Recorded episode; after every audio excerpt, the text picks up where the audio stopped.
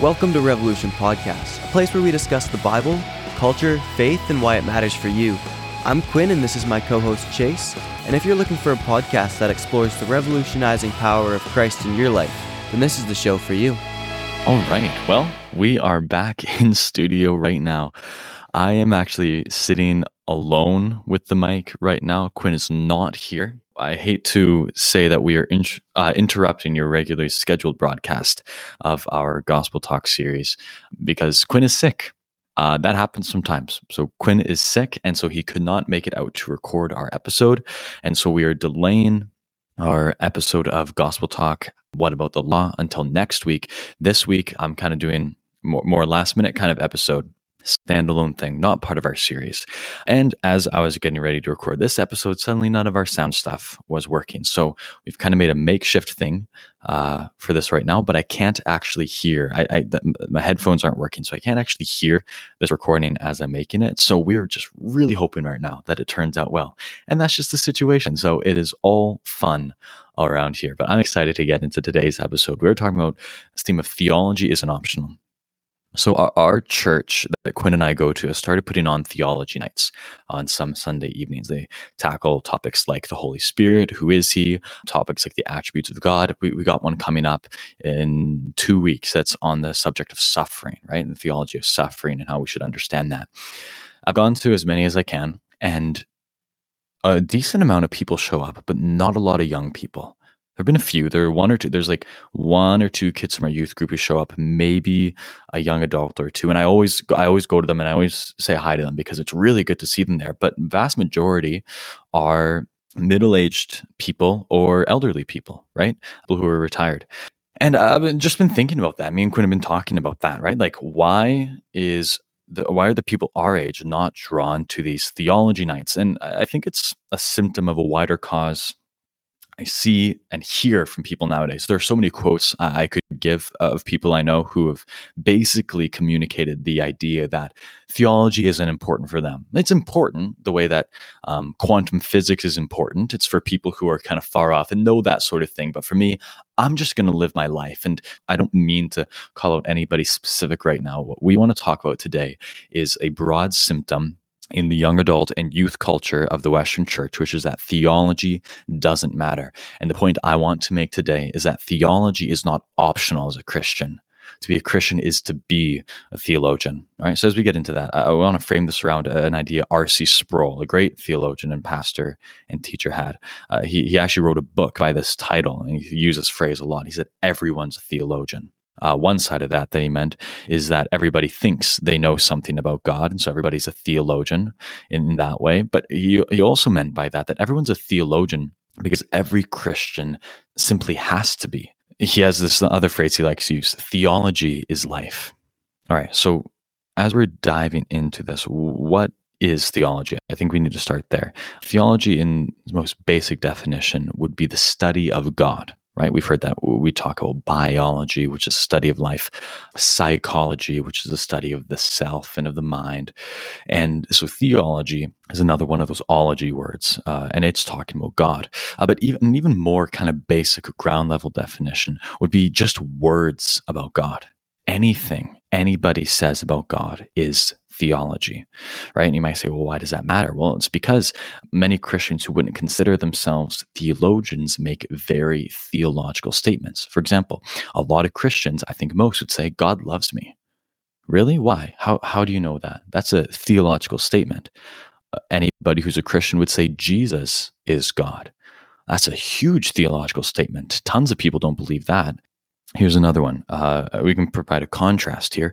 If I said God is love to a group of Christians, most people kind of nod and like, oh yeah, definitely God is love. If I said God is wrath, that might provoke some disagreement. Well, those are two theological statements. And if you have an opinion about either of those, you have a theological opinion. Here's even the most basic, the most basic theological question is Does God exist? If you have an opinion on that, you are a theologian.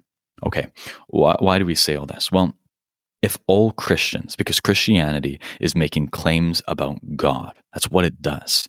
All of those claims are theological claims, which means if you were to be a Christian, you are inherently making theological claims. right? So that means that even if we are the most immature Christians in the world, we are called to be theologians. And Jesus doesn't want us to be immature Christians. Let me assure you of that.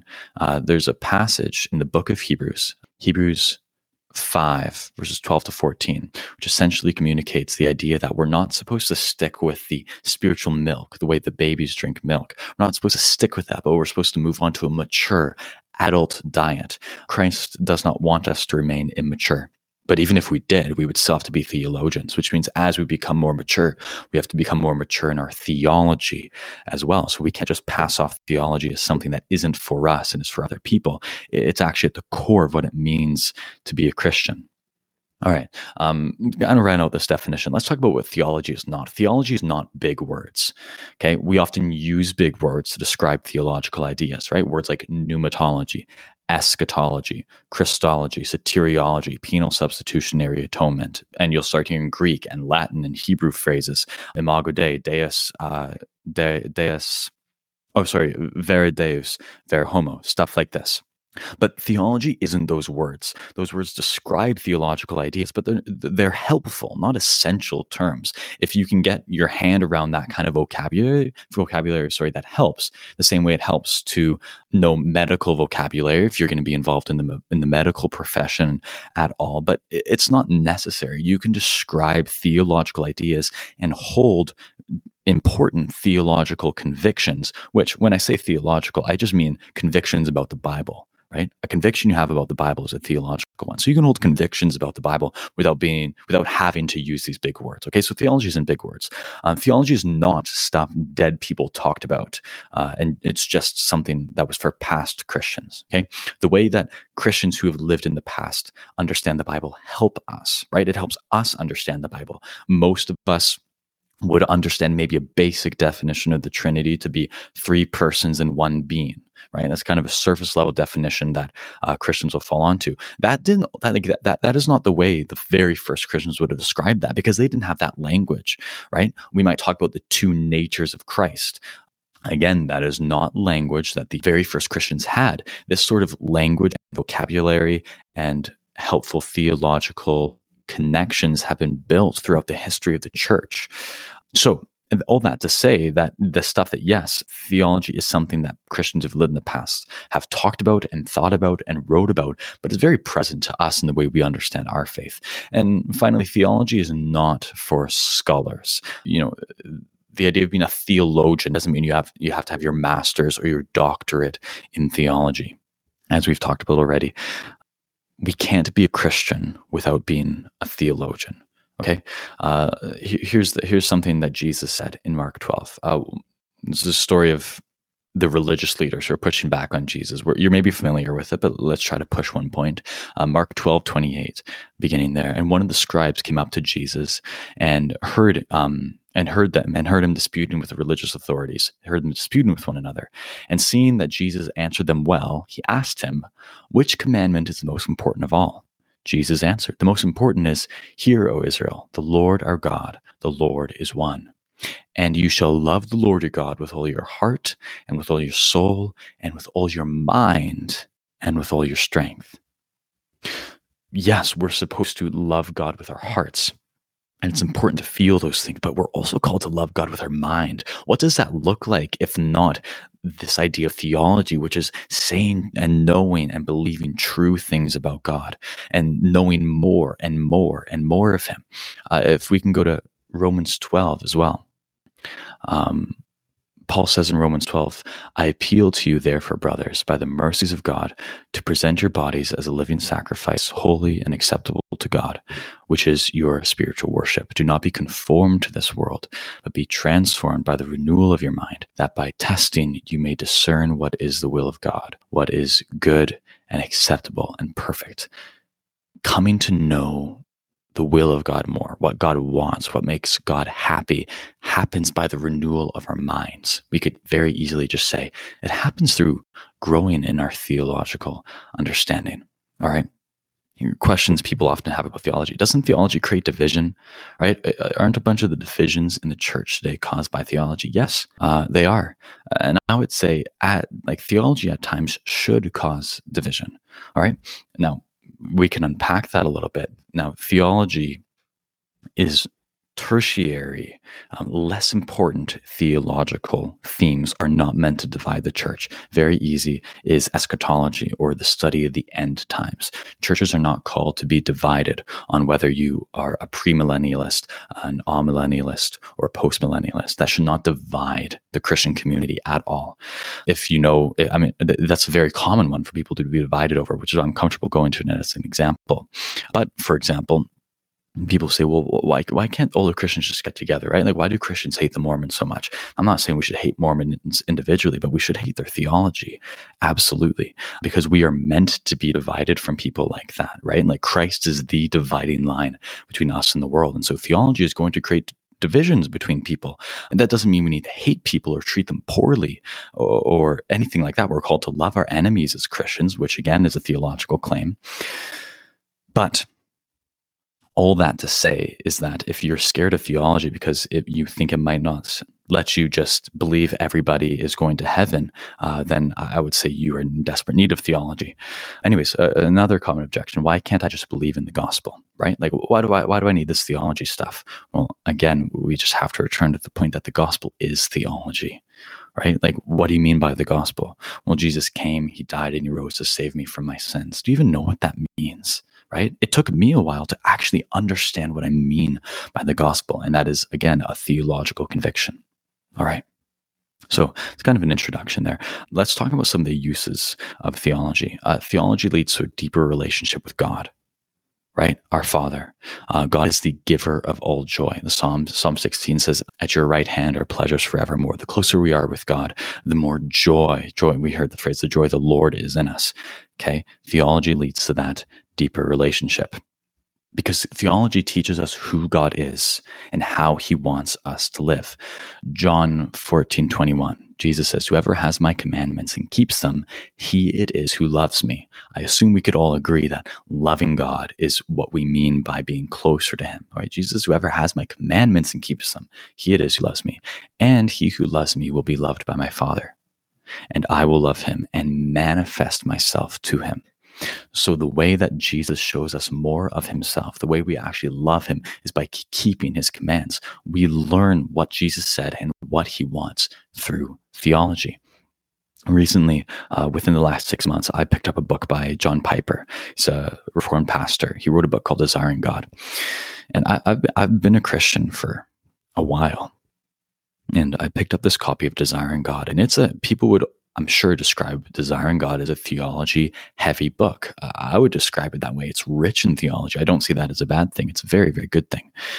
But that book transformed my relationship with God in like it, in just a new way, propelled me to a deeper love and enjoyment of Him, uh, a deeper reliance on Him to support me, and, and so many things that I think as Christians we would all agree are essential. But that happened through Piper illustrating theological principles from the Bible, right? Theology gives us guidance in life. Uh, I'm sure we're all fam- familiar with Psalm 119, 105. Your word is a lamp to my feet and a light to my path. Right? Your word, your law, the things you've given us, God, the Bible, right? The more we know about the Bible, the more we'll be able to make right decisions. Romans 12 was also talking about that, right? So, for example, many people have this idea that humans, us people, we're basically good, right? Like we've, we've got a basically good nature inside of us. Like, sure, we need to be saved some way, somehow, but we're basically good. Even getting like knee deep into theology, ankle deep into theology would teach you that people actually have basically bad natures, essentially bad. We're actually born evil. Uh, Jeremiah teaches us that the human heart is wicked above all things, it's deceitful, right? In sin I was conceived, David says in Psalm 51. All right, so that should give us a certain hesitancy and a, not a big propensity to just make decisions and assume because we want something that's the right thing. All right, so for example, I wanted to be a lawyer for the longest time. And then through various circumstances, I began to feel as though God was calling me to be a pastor. Okay, within that, there was still a desire for me to be a lawyer. I had to doubt that desire because I knew that that was something that I just wanted and I couldn't just trust my heart because it wanted something. Uh, conversely, I also began to want to be a pastor. And so I had to question that desire, not just run with it and make sure. I, I, think so many times in Christian ministry, the reason so many people fall out of working with a church is because they just assume that because it feels good one time they do they get a good internship with a youth group or anything along those lines. And it just feels really good what they do. They get one good experience and it feels really good and they dive in all the way. And and then they burn out and it's it's not for them. Because just because something feels good and makes you happy in some way doesn't mean that you just just go for it, right? Decisions should be made in reflection, in wisdom, and in counseling with people around us. And you learn those principles in theology, right? You see how, like, understanding uh, a theological principle one of the big words in theology we might use to refer to that is theological anthropology, right? This understanding of the human nature. Understanding that helps us make decisions in life. Right. First Peter 3 15. This is a passage you've heard before um, or sorry, 314. Um, but even if you should suffer for righteousness' sake, you'll be blessed. Have no fear of them, those who persecute you, nor be troubled. But, verse 15, but in your hearts honor Christ the Lord as holy, always being prepared to make a defense to anyone who asks you for reason for the hope that is in you. So, unbelievers that we talk to are going to have a lot of questions about the Bible. Maybe we've run up against that. I've run up against it a lot before theology is what teaches us to be able to respond well to those things. For example, common claim, especially for people who have looked into Christianity a little bit, is that they accuse Christians of believing in this divine child abuse, right? Like God the Father just murdered Jesus because he wanted to, because he gave him some sick pleasure, right?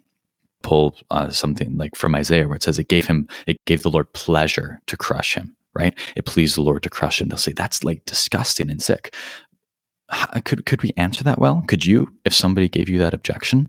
Uh, I remember uh, I'm partway into this book by an atheist, a well-known atheist named Richard Dawkins. It's called The God Delusion, and every single sentence is meant to mock, ridicule, and tear down Christians and what they believe.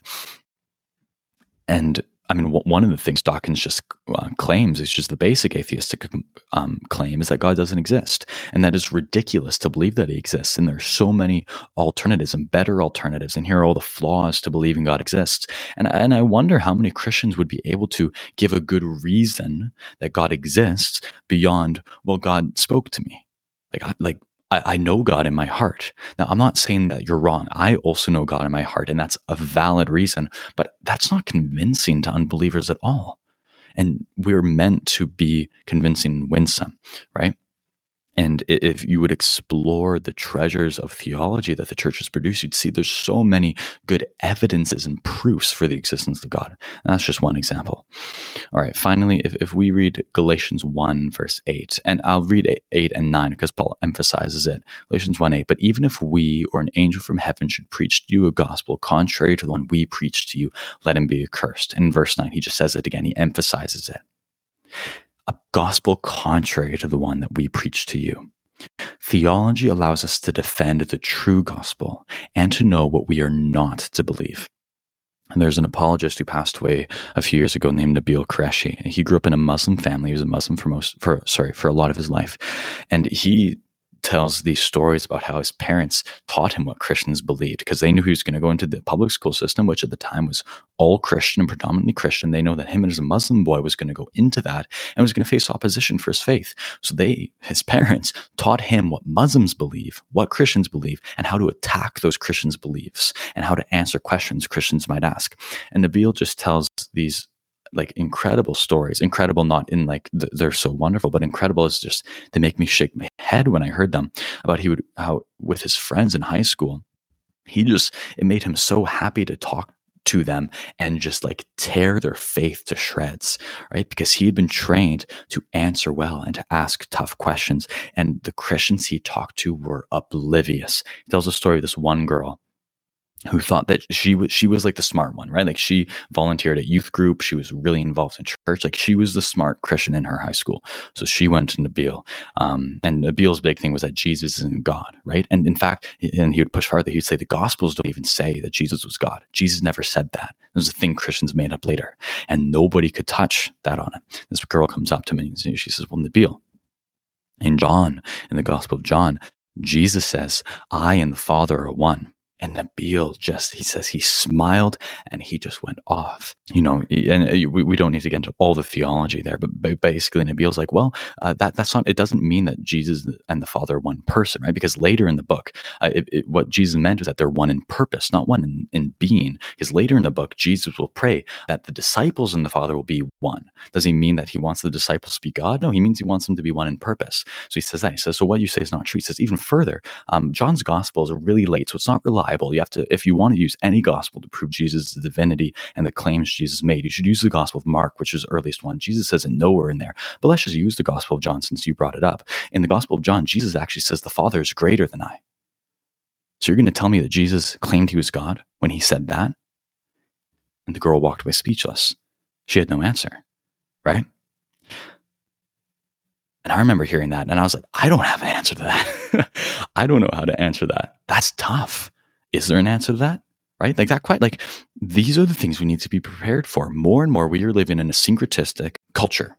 Okay people are going to believe all sorts of things do you like are you going to be able to know what somebody can and cannot believe if a if a christian brother or sister starts drifting into like pulling on muslim or buddhist or hindu um, or just secular new age beliefs are you going to be able to tell them well you've gone too far right like do you know what lines can and cannot be crossed so, so this again comes back to this idea of defending the gospel. The go- theology sets clear parameters around the gospel and teaches us how to respond well to those objections. Would you be able to evangelize well to a Muslim like Nabeel Qureshi? Or Jehovah's Witness, who will go into the Greek and the original languages to prove that Jesus was created, not God. Or a Mormon. I remember um, very early on, after my conversion, having a conversation with two Mormons who were just walking around in a park. And I stopped them. And we had a conversation, and they were so knowledgeable. They they were more knowledgeable of their scriptures than most Christians I've talked to in like the year and a half since then. They were so smart and they knew things so well. And if I mean, if we had talked longer, like they like every question I had for them about their theology, they had an answer to. And I was like, would I be able to do that for myself? If a Mormon came up to me in the park and said, Hey, is it all right if I ask you some questions? And like, would I be able to defend my faith? These, these are the things that theology helps us do. You see, this is so important for our lives as Christians. Okay, we're going to end pretty soon. We don't want this to be this episode to be too long, but let's just get some a basis sketch of theology, what it is, and if like how you listener can get more into it and get get your fingers involved there. In theology, we make two basic uh, distinctions between the types of theology. Right? We call them systematic theology and biblical theology. They're the same thing. You just organize them differently. Um, I know people profs who um, like to pretend that systematic theology is the worst thing ever and biblical theology is the only true thing you can do. It's the most ridiculous thing I've ever heard in my life. And here's why. Biblical theology goes from Genesis to Revelation and any claim that the Bible makes, it explains and understands it in context, right? So you don't want to rip stuff out of context. You want to understand every claim the Bible makes in context so that when you've gone from Genesis to Revelation, you've understood everything the Bible says. And so you get theology out of that. That's great. Systematic theology takes that, instead of organizing it by book of the Bible, takes all the same information, but just organizes it by topic God the Father, God the Son, God the Holy Spirit, human beings, um, how Jesus saves us, what the church is supposed to look like, what the end times look like. It organizes it like that. It is the exact. If I mean, if if you're a good theologian, when you write a systematic theology, you've you've essentially already done a biblical theology. You're just arranging it topically so that if people ask, did, like, did God create Satan evil? Well, instead of having to pour through the entire Bible to make sure you don't miss anything, you just go to your system where you've already done that work through the whole Bible to where you've talked about Satan, and then you can just go through there and see what the Bible says about it. So th- they're just two different ways of organizing the same information. They're both helpful in different ways. If you're doing a Bible study, a, a biblical theology is very useful to understand um, the specific viewpoint and emphases of different writers or different books. Systematic theology is super helpful for study and getting a, a, a, broad understanding of topics. So, those are kind of the two basic theological systems you might run into as you go into that basic theological principle for you as a reader right? You're like well i, I don't have time. Like i've got a full-time job uh, maybe kids maybe you're just busy. You don't have time to like study theology. I'm like okay here's a theological principle that you can take with you into your bible reading so you can actually do this yourself. Question your beliefs everything you believe. That's the best way to learn. Like okay i believe fundamental. I believe god exists. Why do you understand that? I'm not saying to now take that and go, well, I don't understand it, therefore I can't believe God exists. But I would say find a reason for it. Right? Well, I, I believe God is in my heart. Okay, that's great. Would how would how could you explain that well to somebody else, another Christian or an unbeliever, right? Find reasons and ways to do that. And if you just research, um, there's so many resources if you're wondering about a specific topic, feel free to reach out and we can figure out where the best place is to go for you. But if you come across questions that you can't answer well, look into them. Go to the Bible and find answers there. So that's the basic theological principles to question your beliefs and make sure they're rooted in the Bible, right? Don't just assume things are right because you've always believed them. That's a, that's a very poor way uh, to understand God. And then finally, just some basic resources for theology. Um, I, I, mean, I'm always going to promote Wayne Grudem's systematic theology. It was the first systematic theology I ever knew existed, first one I ever touched, first one I ever read. Uh, it, it is excellent. Grudem is very, very good. He's very orthodox, so you're not going to get anything weird. And he's good at presenting a lot of different viewpoints on a subject, right? So he's got he's got this is what he says. This is what I believe, but then he will include uh, different viewpoints people might have on a subject, and if it's especially heretical, he'll probably respond to it and say, "This is why you don't actually believe the Pope is infallible, or why you have to pay to get out of purgatory." So Grudem's excellent for that. R.C. Sproul has a podcast called Renewing Your Mind. Uh, a lot of the um, episodes, they're very short episodes. Well, I say very short. I listen to long podcasts. They're about 20 to 30 minutes each. And a lot of the, if you just scroll through his feed on that, if you look up Renewing Your Mind or just RC Sproul, that's the letter R, letter C, Sproul, S P R O U L on Spotify or Apple Podcasts. You scroll through the feed, you'll see the, the episode titles will be topics. A lot of them will be kind of uh, theological in nature. So you can check those out. Uh, there's a podcast called Remnant Radio, The Remnant Radio if you look them up, or um, if you look them up and then look up on their feed, systematic theology, right? Systematic theology. They did an eight episode series looking at, um, it, they're about an uh, 45 minutes to an hour each episode. It was an excellent introduction to systematic theology for me. Uh, they go through the eight basic categories of theology and just kind of talk about them and try to explain them well for people who are just beginning. So that's excellent as well. Two books, Knowing God, by J.I. Packer and Desiring God by John Piper. Very, very good. Uh, we'll probably talk about those more on future episodes. And then finally, just encourage you to make connections in your Bible reading. Uh, like approach stuff with a question in mind try to answer that in your Bible reading. And just a caution not to rip verses out of context to fit a particularly a particular sorry theological narrative. Um, for example, Jeremiah 29 11. For I know the plans I have for you, declares the Lord plans to prosper you and not to harm you, plans to give you a hope in the future. It's a great verse. Um, very, very, very good. People often take that and go, oh, God doesn't want anything bad to happen to me. As long as I walk in his will, nothing bad is going to happen to me because he doesn't want any harm to come to me. And from that, often if bad things do happen, it's because, well, I must be out of God's will.